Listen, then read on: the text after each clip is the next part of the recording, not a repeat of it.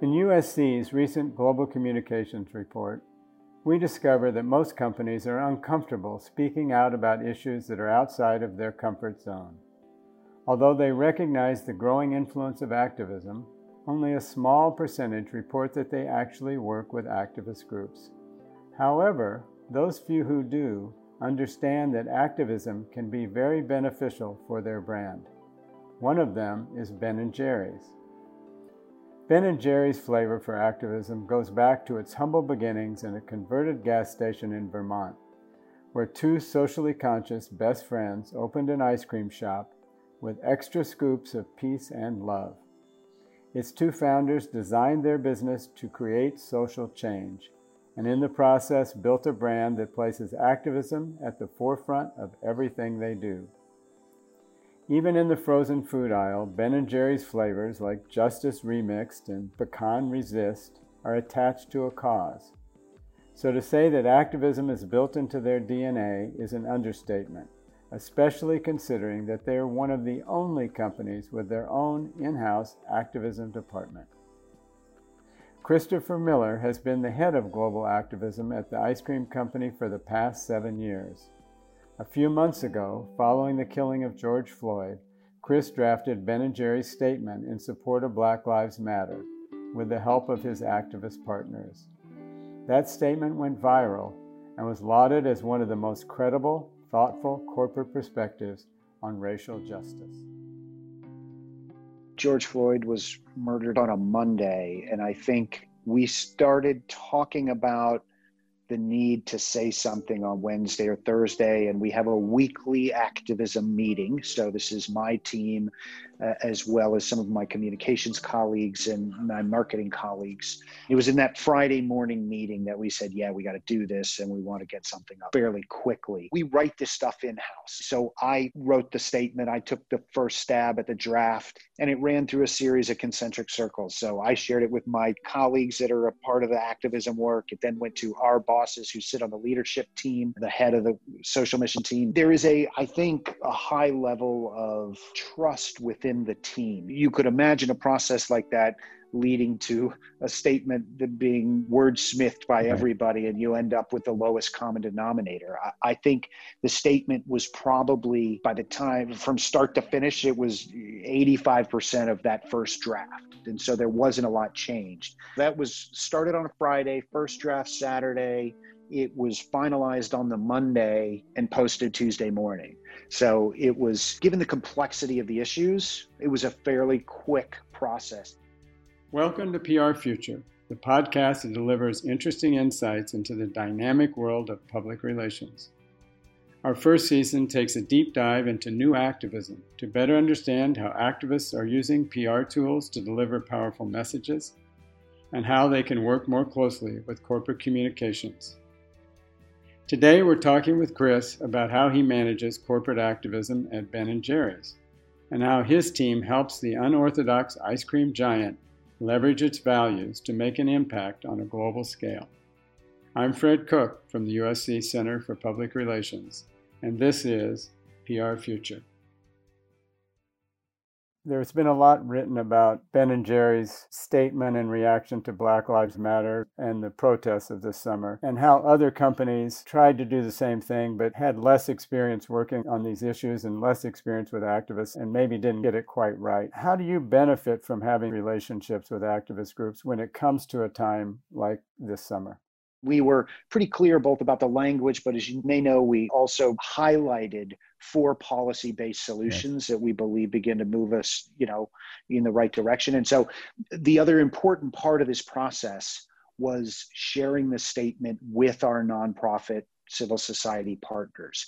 Mm-hmm. We want to make sure that we get eyes on it from people who are on the front lines of this stuff so that what we're doing is seen as being in service of those on the front lines. And, and that's a critical element of how a statement like this for us comes together. We have some level of in house expertise and knowledge around these issues more broadly, around issues of police brutality, the need to reform the criminal justice system, et cetera we also have had existing relationships and connections with groups on the ground working on these issues. We're closer, probably than most, to the way in which these issues and activists are sort of framing up the problems as well as what proposed solutions are. If I'm honest, what I think separated, broadly speaking, our approach from some of the other corporations that were subject to more criticism. I'm not sure it was rooted deeply in the fact that we had this history but I think it had more to do with the substance and approach of what we had to say. The companies that found themselves in the most uncomfortable places were not companies like ours that I think were willing to say what needed to be said. And it wasn't the companies that said nothing, it was the organizations and companies that tried to say something but didn't want to offend anyone and tried to thread this kind of mushy middle. And I think that's where people get it wrong. This is an issue where we all have to be, get more uncomfortable right, in order to, to kind of make the progress we need. Chris, you have such an interesting job and, and an interesting career. It's not a traditional communications role. Can you tell us a little bit about your background and how that led to working for Ben and Jerry's? You know, Fred, I'm not a classically trained business guy. I don't have a degree in communications or an MBA. You know, my background is in policy and advocacy. And so the, the sort of defining thread through my career is that I've worked in places that have allowed me to be a part of advocating for progressive social and environmental change. I started my career working for Bernie Sanders on Capitol Hill. Uh, and I spent a number of years uh, working for Greenpeace US, leading their US climate change campaign. And I, I made the jump from Greenpeace to the private sector in worked at Seventh Generation, which is a company, you know, while the products are very different, has a similar approach to doing business. And so I began this idea of working within the context of a for profit corporation, but trying to use the tools and techniques and resources that exist within a for profit company to advance social change. And I jumped to Ben and Jerry's about seven years ago. Uh, they created a position specifically focused on uh, building strategies to advance their activism campaigns. Now, do you know of any other companies that have a director of activism who has a staff like yours? Is that unique to Ben and Jerry's? In terms of the size of the team, I think we're probably unique. We are beginning to see a number of companies begin to engage more in this idea of sort of consumer or citizen facing advocacy. Patagonia is a company that's played right. in this space for some time. My previous employer, Seventh Generation, also plays in this space. And just about two years or so ago, they poach somebody from Greenpeace that now leads their advocacy work. Lush Cosmetics, they've hired somebody from civil society who's got a, a not for profit background that leads their ethical campaign work. So I think you're beginning to see more of this, which is companies bringing in people who come from civil society, who have background in advocacy, policy, and campaigning to kind of lead this work within the corporate context. And what do you find is the main difference between working for an NGO and working for a, a corporation? And Ben and Jerry's is owned by Unilever, which is a very big company. The first half of my career, I was focused on corporations as bad actors, right? As sort of forces of advancing their own narrow self interest at the expense often of the greater good. The same was true uh, in my work at Greenpeace. We were focused on fossil fuel companies that were denying the existence of climate change, that were funding policymakers, that were obscuring the science. What I liked about the idea of coming to work at, at a company is this idea that companies have great power and influence. And so I wanted to be a part of helping build strategies that allow corporations to exert that influence, not just in their own narrow self interest, but in service of advancing change in the world. And what I came to understand and believe strongly today is that the idea of selling a pint of chunky monkey ice cream is not profoundly different than selling the idea or concept that our nation's criminal justice system needs reform. And I happen to work with some of the best marketers and communicators in the corporate world, a world class team. When I was at Greenpeace, I worked with dedicated activists who believe very strongly in the need to act on climate change, to protect our oceans, to get toxics out of products. However, I didn't have access to the kind of talent that I have at Ben and Jerry's uh-huh. in terms of really how to test, scale, to, to build a strategy off of consumer insights, and the scope and scale of the budgets that we have at Ben and Jerry's to communicate, frankly, dwarfs what we had uh, when I was working in the not-for-profit sector. So for all those reasons, I think there is a huge opportunity for companies to do this work. And it's been a wonderful experience to kind of help drive that at Ben and Jerry's. We found in our survey that one of the main reasons for the increase of activism is the lack of performance and faith in the government, and that people are looking more to businesses to fill that gap. Do you see the same thing from your perspective now that you're on the business side, that there is a place for corporations to come in where maybe government has failed? Yeah, absolutely. I honestly, I wish that that weren't true. I wish, you know, that citizens weren't looking to companies like Ben and Jerry's to, to be beacons or advocates for the kind of change we need in the world. I, I wish we had more faith and trust in the institutions of our government. But to your point, that is not true. And that for better or for worse, and it's often for worse, corporations are the most powerful entities within society, you know? So that is both a curse because often these companies are working in their narrow self interest, but it is also an opportunity to harness that in service of the kinds of change that people are calling for. And I think it's important for companies to step up and, and to be proper corporate citizens. And in that role, Ben and Jerry's is seen by many as the gold standard in terms of their commitment to social causes. And it's an ice cream company, you know, which really doesn't have to do any of those things. So, how do you see that from a historical point of view? How did Ben and Jerry's become the kind of company that is today? Ben and Jerry tell a story that they started this company because they like to hang out with each other and they like to eat. And so they figured, let's start an ice cream company. And what happened sort of two, three years into the business is they were ending up, because of the success of the business, doing less of what they love doing, which was hanging out together, eating and making ice cream, and more of the things that go with running your own business. And that's hiring and firing and thinking about distribution. And Ben feared he was becoming everything that he sort of loathed about businessmen. He was right. becoming a businessman. This restaurateur, this mentor of Ben's said to Ben, Ben, if you don't like the way business is run, change the way you run your business. And I think that was the moment at which Ben understood that he could do things differently. And he and Jerry were sort of pioneers. They rode this first wave of what was a kind of revolution in corporate social responsibility. That really began this idea that Ben had that through the day to day operations of the business and through the connections that the brand has with its consumers, its fans, that those things could be used to advance the change that they sought to make in the world. And that really began the model. And what I would say about it is that not only did Ben passionately believe that the business and, and the business model could be used to advance change, but he chose to start a for profit company. He believes very deeply that this model, this way of doing business, also builds a very powerful and strong business. So, despite the controversial positions that we've taken over the years, this company has grown consistently year over year for 42 years. But you have a CEO with Matthew McCarthy that seems to be very much in their mold, so an activist CEO that seems to follow in their footsteps. Is that true?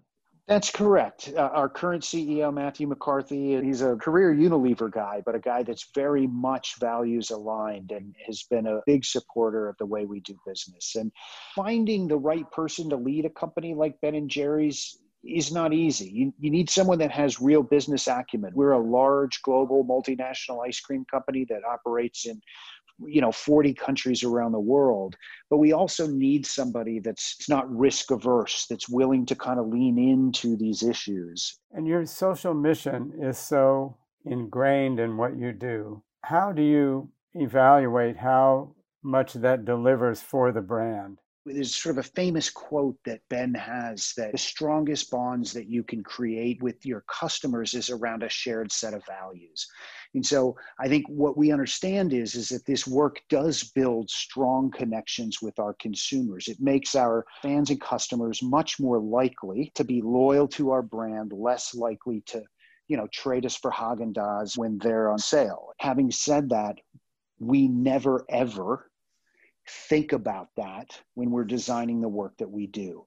So we contrast our approach to what would be a typical cause related marketing campaign. Mm-hmm. And that's, if I'm honest, that's what most corporations how they sort of move around in this space. And how that typically works is the brand will identify their consumer base. They will look for a issue or cause that resonates with their consumer base and then they'll build a campaign around that to emotionally connect with that consumer base around that interest in our case, we always start not with what is our consumer and what do they care about.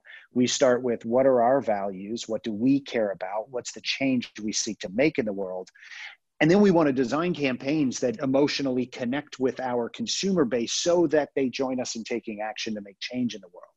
And what we know is when we nail that, we can do a couple of things. One, we can we can have a real impact on the world, but we also drive this connection around a shared set of values that drives loyalty and brand equity. And so, if we were solving for the first thing, yes. we wouldn't drive impact. And so, that really is the magic approach I think we try and leverage at Ben and Jerry's. It's a very important distinction, I think, that you just made.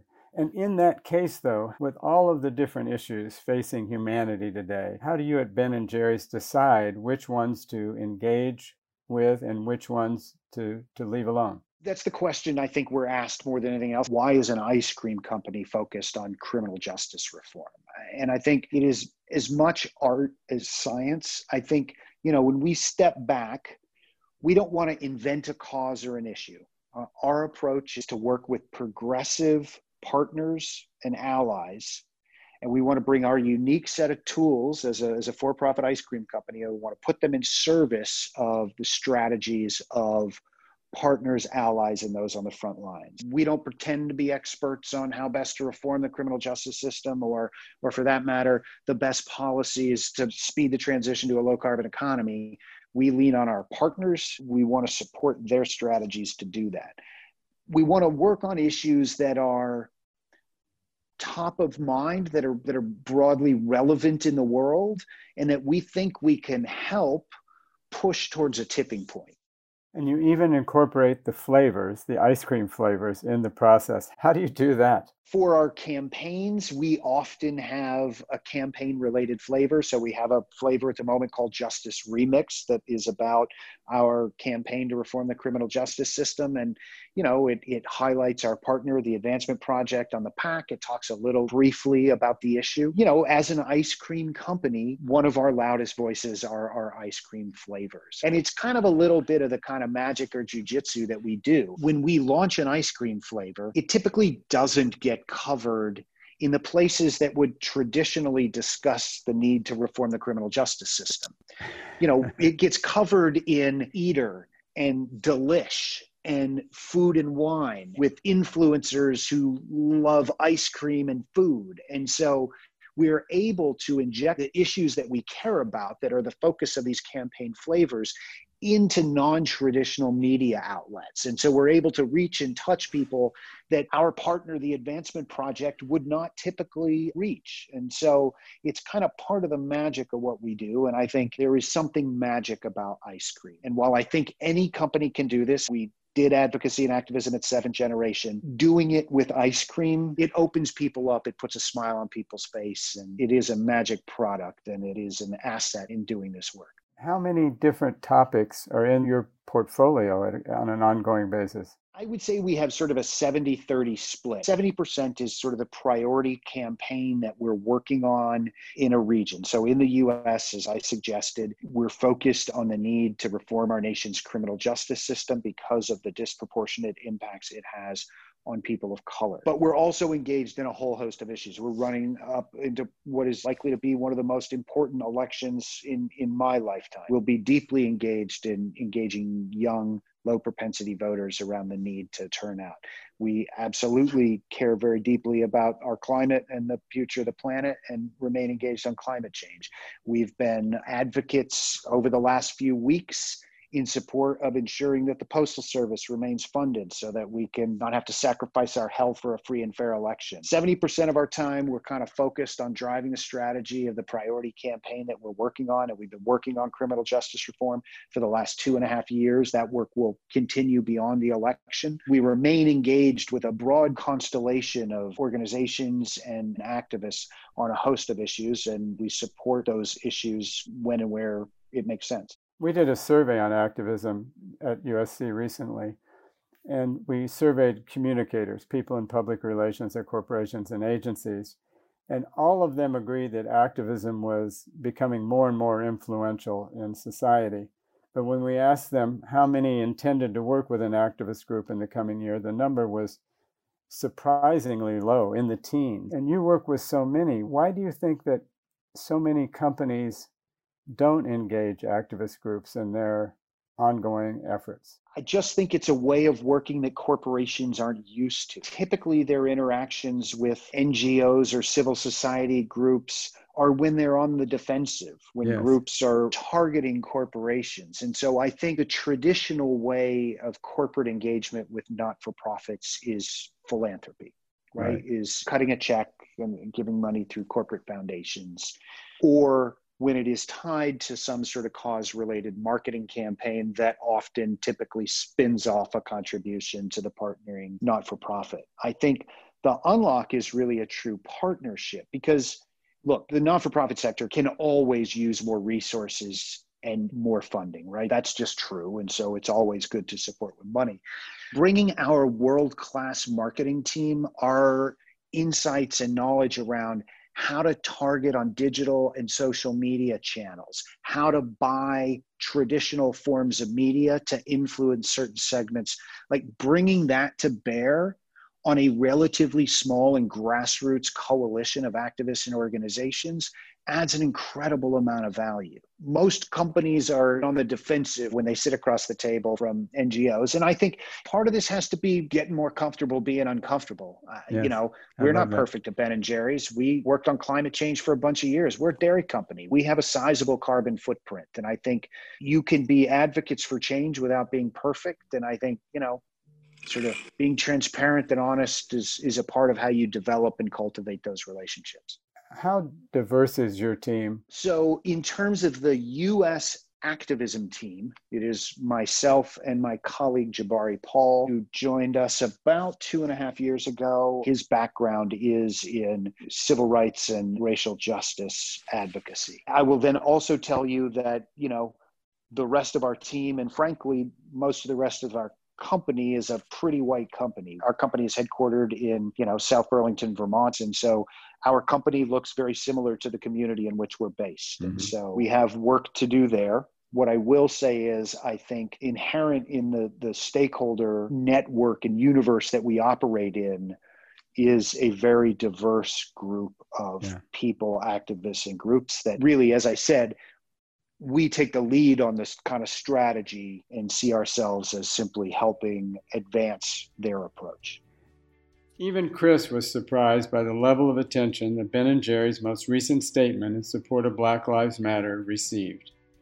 His metrics show that those who viewed it spent seven minutes on their website, compared to their typical time of about 75 seconds. But Chris says metrics aren't what's important to the company or to his team. There are moments in time when it is important to stand and be counted. And I think we feel like this was one of those moments and it was important to do that.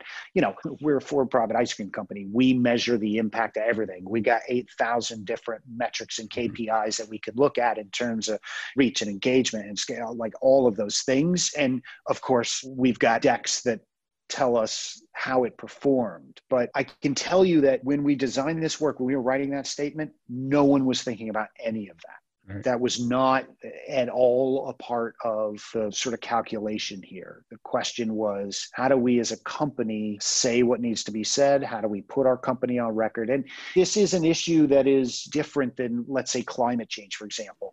Companies that talk a lot about climate change often get accused of, of kind of greenwashing. Talking about climate change is not taking action on climate change. On these issues around race, words matter saying things and acknowledging our past and acknowledging that you know what happened in minneapolis was not the result of a bad apple it's the result of a, a structural problem like that's actually a part of how we begin to mm-hmm. confront mm-hmm. and deal with these issues and i think if we did our survey now there'd be a lot of companies who would be much more progressive about this than they were a few months ago and i wonder what advice do you give to other corporations who are sort of putting their foot in the water of activism and they may be a little nervous about it? What do you suggest or recommend to them based on your own experience? Get comfortable being uncomfortable.